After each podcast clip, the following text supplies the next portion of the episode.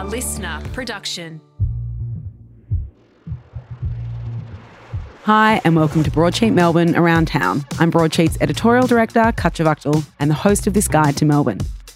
One of the most anticipated restaurant openings of the year recently happened. That's Vue which is the Melbourne Fine Dining Institution on the 55th floor of the Rialto building. Broadsheet national editor Michael Harry recently dined at the new Vue and he's here today to give us his review.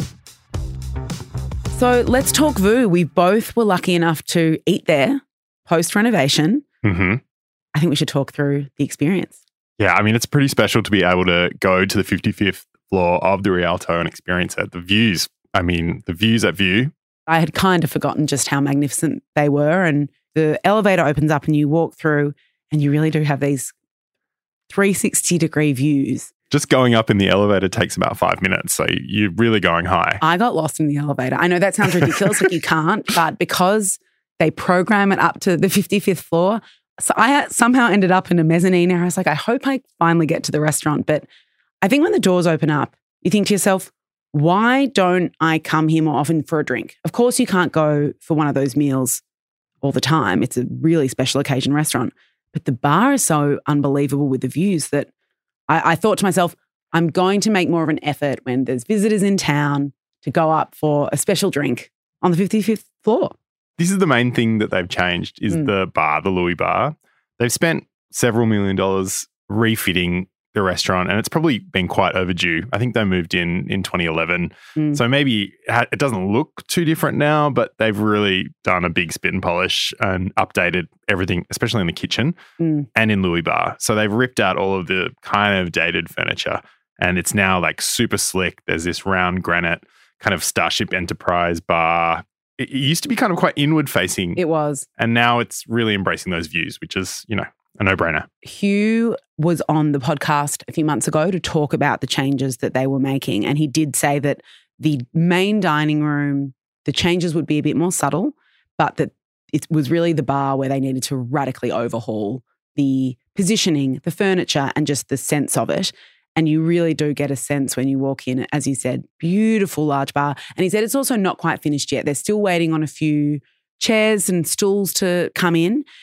So, but it's almost there. But it it's very loungy. Like when I walked in, the the sun was still shining, and it had a specific mood, which was actually quite, you know, light, joyous after work. Mm. Kind of a fun little thing to do after work before you head home for the night. Sophisticated leather Mm. lounges. But yeah. then as the night, as I left, it had become much more loungy with the Mm. kind of dark light. So it, it kind of, I think, can operate in a few different spaces. It's going to be fancy date central, let's yes, be honest. very much so. And and the perfect. I'd recommend that if anyone is planning a dinner, come early so you can have a drink in the bar. I think that's a really lovely way to start the evening. Definitely. So, So, look, it, it has risen in price, but only by $10. So the, the menu is $360 a head. And look, I think it's worth it. Mm. Totally. I mean, it, it is expensive, but when you look at these massive um, flagship fine diners overseas, it's actually a bit of a bargain. yeah, I I think it's a very special restaurant in Melbourne and in Australia. And yes, you are going to either have to save up or think to yourself, this is a little bit of an investment, but it's a meal you won't forget. One of the things before we get into the menu as well is the service is, you know, Next it- level. next level. Mm. I mean, you're honestly treated as if you are a five star VIP, no matter whether you are or not. They're so focused on making sure the dining experience, because you are spending this money, is like they don't want anything to be missed. They want to make sure that you have the most glorious experience from the moment you walk in till the moment you leave. They're very, they're very focused on that, I think, with every single table, every single person. For sure. I think they take a leaf out of that The Bear songbook. If you've seen episode seven, season two, it's it's they Google the guests and they know everything about you before you've arrived. I mean, I think they do that kind of thing. And it's Yeah. it's very yes, chef. I can imagine them having these briefings beforehand. We've got so and so coming in on such and such table. Like there's nothing left to chance here. Yeah. It's it's flawless. they know that it's you're there because it's your birthday or that this person has planned this for you because it's an, a special occasion and they will make a deal of that. Now, when you walk in, of course, it's all very calm.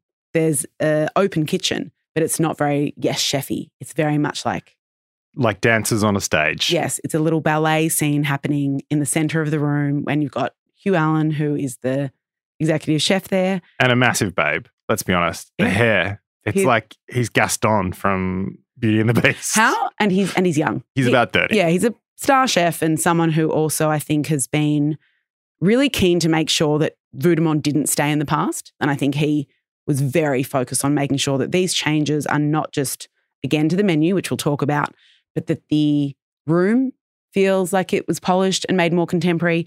But they also paid a lot of attention to the lighting and the way the food is going to be photographed by people and put on social media, which I thought was it was pretty clever because you can create these beautiful works of art in the kitchen and they go out to a table, and this happens all over Melbourne and all over the world. And you take a photo, which a lot of people want to do. And Everyone it goes does. online and Mm. it just doesn't capture just how magnificent the colors were or the structure of the dish or how yummy it looked. You know, you could have had the most delicious food and it looked that way in the restaurant, but on, on Instagram, it looks a bit sad.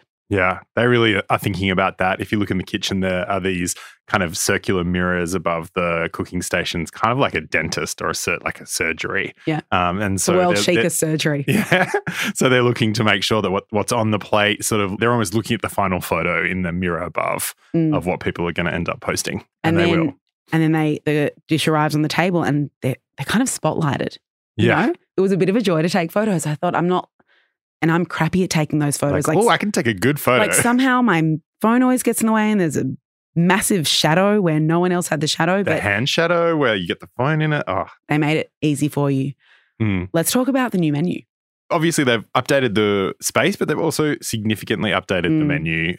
But that said, there's a lot of kind of uh, rusted on regulars that go to Vue de Monde, and he was telling us, you know, that they want to see certain things. It's a little bit like shut up and play the hits. like there are certain marks that he has to hit, and he does. So there's Yeah. there's an amazing wagyu, for example. There's a, a show-stopping dry ice billowing thing that comes out with a mortar and pestle, and you pound it up. How did as a- you go with the mortar? cleanser? How did you go with the mortar and pestle? Because I think I was just a bit weak and sad. Whereas the Weak person and I- sad. As in, I just kind of like, I just feel like everyone else got theirs really, you know, knocked in fast. yeah, yeah, yeah. I was the last person to be served my ice cream because they were like, I think you just need to like go a bit, bit harder. Whereas, Don't be afraid. You're not going to break anything. It's it's, it's yeah, my um, dining part, the person who was sitting opposite me was just like ready to go and just like pound, pound, pound, and knew exactly what he was doing. Yeah, it's a bit of a, a bit of exercise in the middle. That's in the Yeah. middle of the like some about 18 courses, I think. Yeah, and Yeah. also this dry ice gets poured in each dish, and it ends up spreading out over the table like some sort of misty. It's a pretty incredible and theatrical experience. It's not even one of those things that just kind of happens in your plate.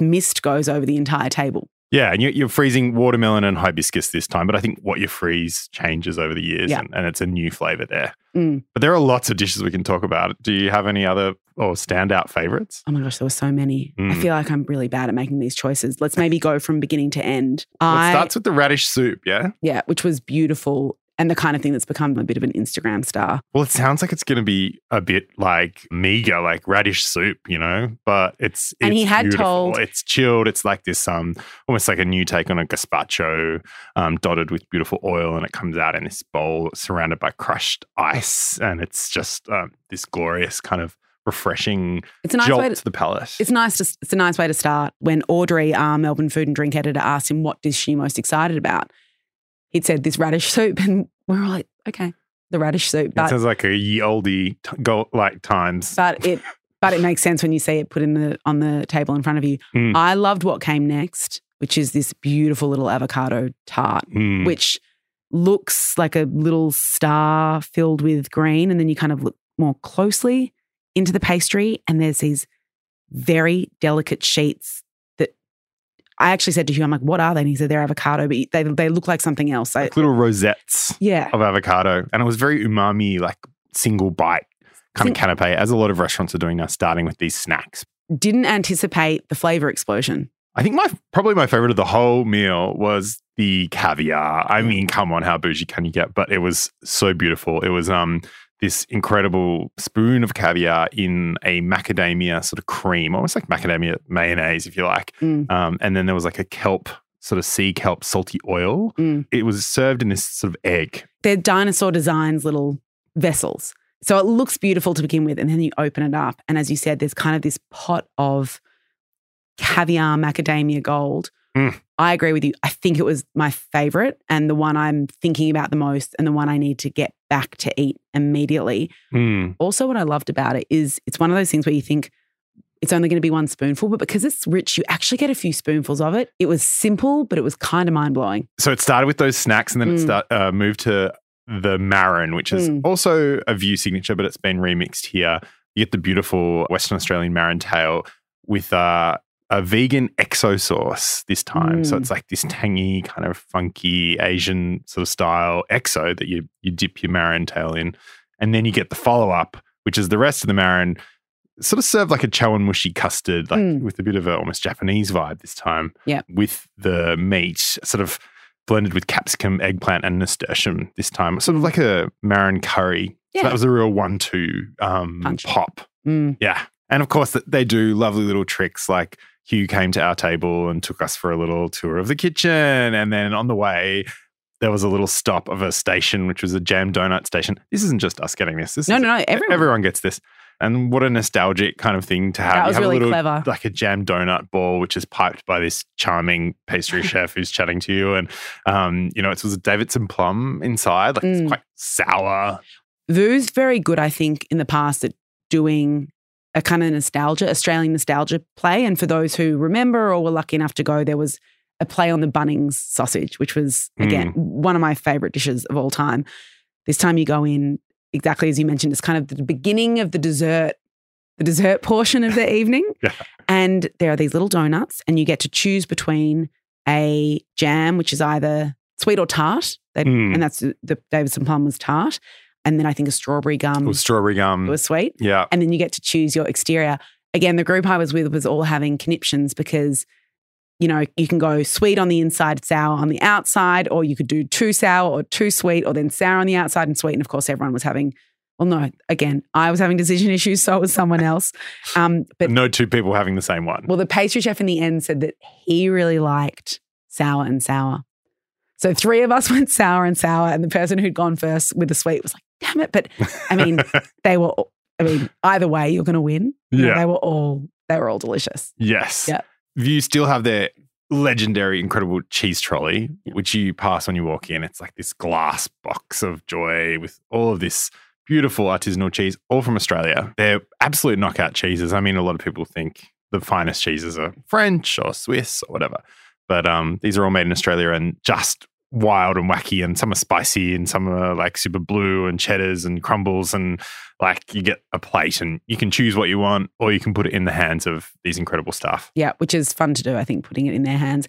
Let's finish with the classic, the one thing that has not been changed or that, you know, Hugh says is the constant, and that's the chocolate souffle. The chocolate souffle. Yeah, I mean, come on. I mean, Who doesn't love I don't even really know. a chocolate souffle? Like, what can you say about it? no, it was it's so like exploding out of the little ramekin. Yeah. It's quite large. And at the end of this many courses, you're like, I don't know if I want to eat a chocolate souffle, but it's it's so light. Yeah. Again, it's not just like the souffles put on the table. There's this, you know, dollop of. It's ice- like a Billy tea uh, is the flavor, it's quite intensely flavored ice cream that they drop. They Mm. must have like practiced on hundreds of Yes. souffles to drop this quenelle of ice cream that sort of dive bombs into the top of the Yeah. souffle and melts inside it. Like And they I- must have practiced that so much. Yeah, I, it, there's a lot of. It feels like there was elegant- some science, some Yeah. science behind it as well. Yeah. An elegant dollop. Now, did you get any of the pairings? Because I had the. They do a tea pairing, which Ah, was really really interesting.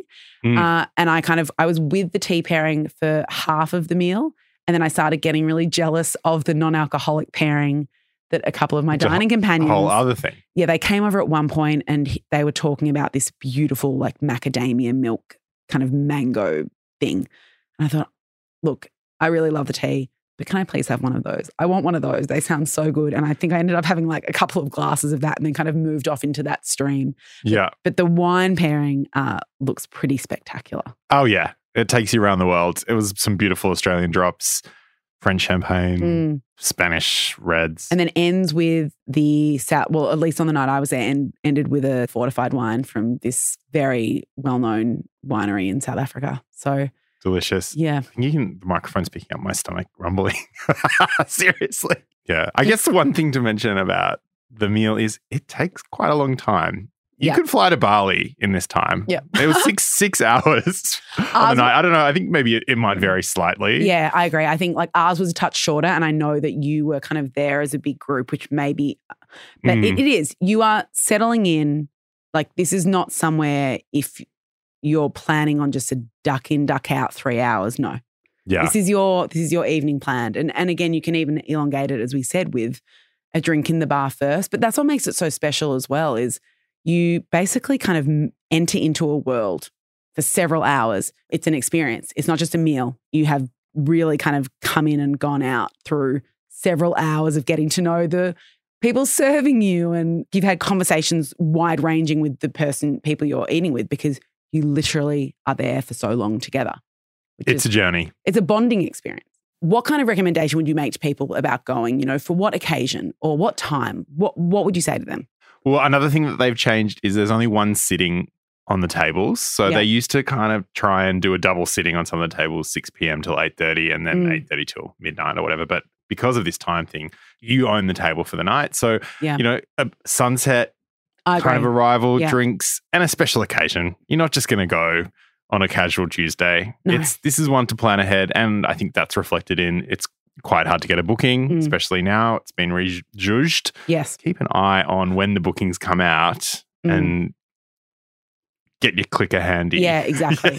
And um, but look, around you know, it. weddings, parties, anything, anniversaries, Yeah. pay rises, Pay rises. potentially. It's one of those, and and as I said, I really think you want to, you don't want to kind of go and get whisked straight into the restaurant. I mean, you can, and that's great, but you kind of want to sit in the bar and just admire the view for a little bit because it's so beautiful. I think that was what was nice is I got there at six thirty and got to basically I watched the sunset, which was even before I'd hit the table. I was like, well, this is one of the best nights of my of my year so far. yeah. Yeah. Highlight of the year. Yeah. Apparently, it's amazing when storms roll in as well. Okay, so winter would be good too. Anytime. Okay, Michael, while I've got you here, I just thought we'd do a quick little update on a very exciting, super cool little move that is that is happening with one of our favorite sandwich spots. Yes, Stefanino Panino. You may have heard us talk about it on the podcast because it's a fantastic little panini bar um, that's been in East Brunswick since July 2022. But it was sold, the building, and it's going to be turned into apartments. That classic East Brunswick story. Yeah. But they're trading up, they're upgrading, and they're going to Collingwood Yards, which is where Hope Street Radio is, of course, and lots of creative happenings. Yeah, right and right near Smith Street, Johnson Street. It's a it's a great locale. We're excited because the broadsheet office is so close. It's very close to the office. Yeah, so- Dangerously close. so for those who don't know the spot well, like what are the kind of sandwiches you're getting there? So they're all in this beautiful panini, which is like a ciabatta from Natural Tucker Bakery on Nicholson Street.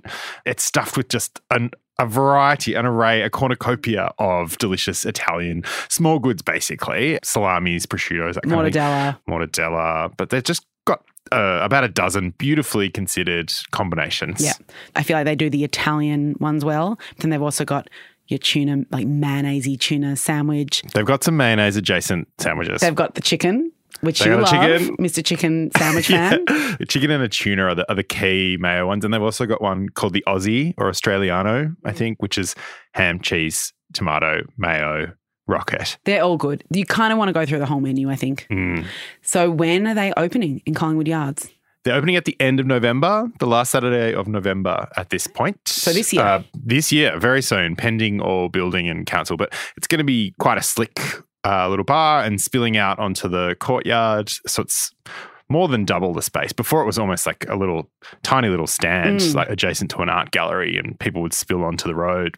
Uh, and it's going to have a coffee machine for the first time. So it's a little coffee bar scenario. And they're hoping to get a liquor license. So there'll be wines and beers and such coming soon. Oh gosh, do you think currently is there a wait when you go in in the East Brunswick one? Look, they sell out. It, I think it opens at 11 and it's sold out by two usually, if not before. Okay, And so- they've been selling about 200 sandwiches uh, per session. Mm. And they're hoping to at least double that. Okay. So up to 400 rolls per day. But I still feel like we're going to have to get in early. Like, kind of need to be there at, Yes. you know, between 11 11.30 if you want to be safe. They had their closing party last weekend and they were selling $13.50 paninis across the range. I think they're normally about 16 to $17. Yeah. Um, and there was a line around the block. People can't get enough of these paninis. I know. We're, we are very lucky. I feel like there was, you know, if they were going to pick up and move, like you would be, I feel like you'd be a bit shitty if you were a Brunswick East resident. You're like, damn it, I've lost this great place. we that Lost our was-" sweetest peach. Exactly. Yeah. Yes. But there's another one kind of closer to there called Spazio Paradiso, which is is very much along the same lines, which is um on Nicholson Street in Carlton North. So they can go there. Okay, they can go there. Thanks, Michael. Pleasure.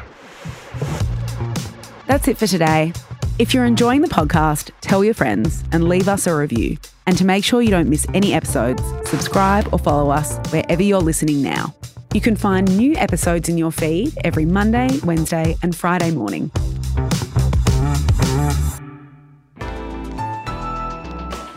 LiSTNR.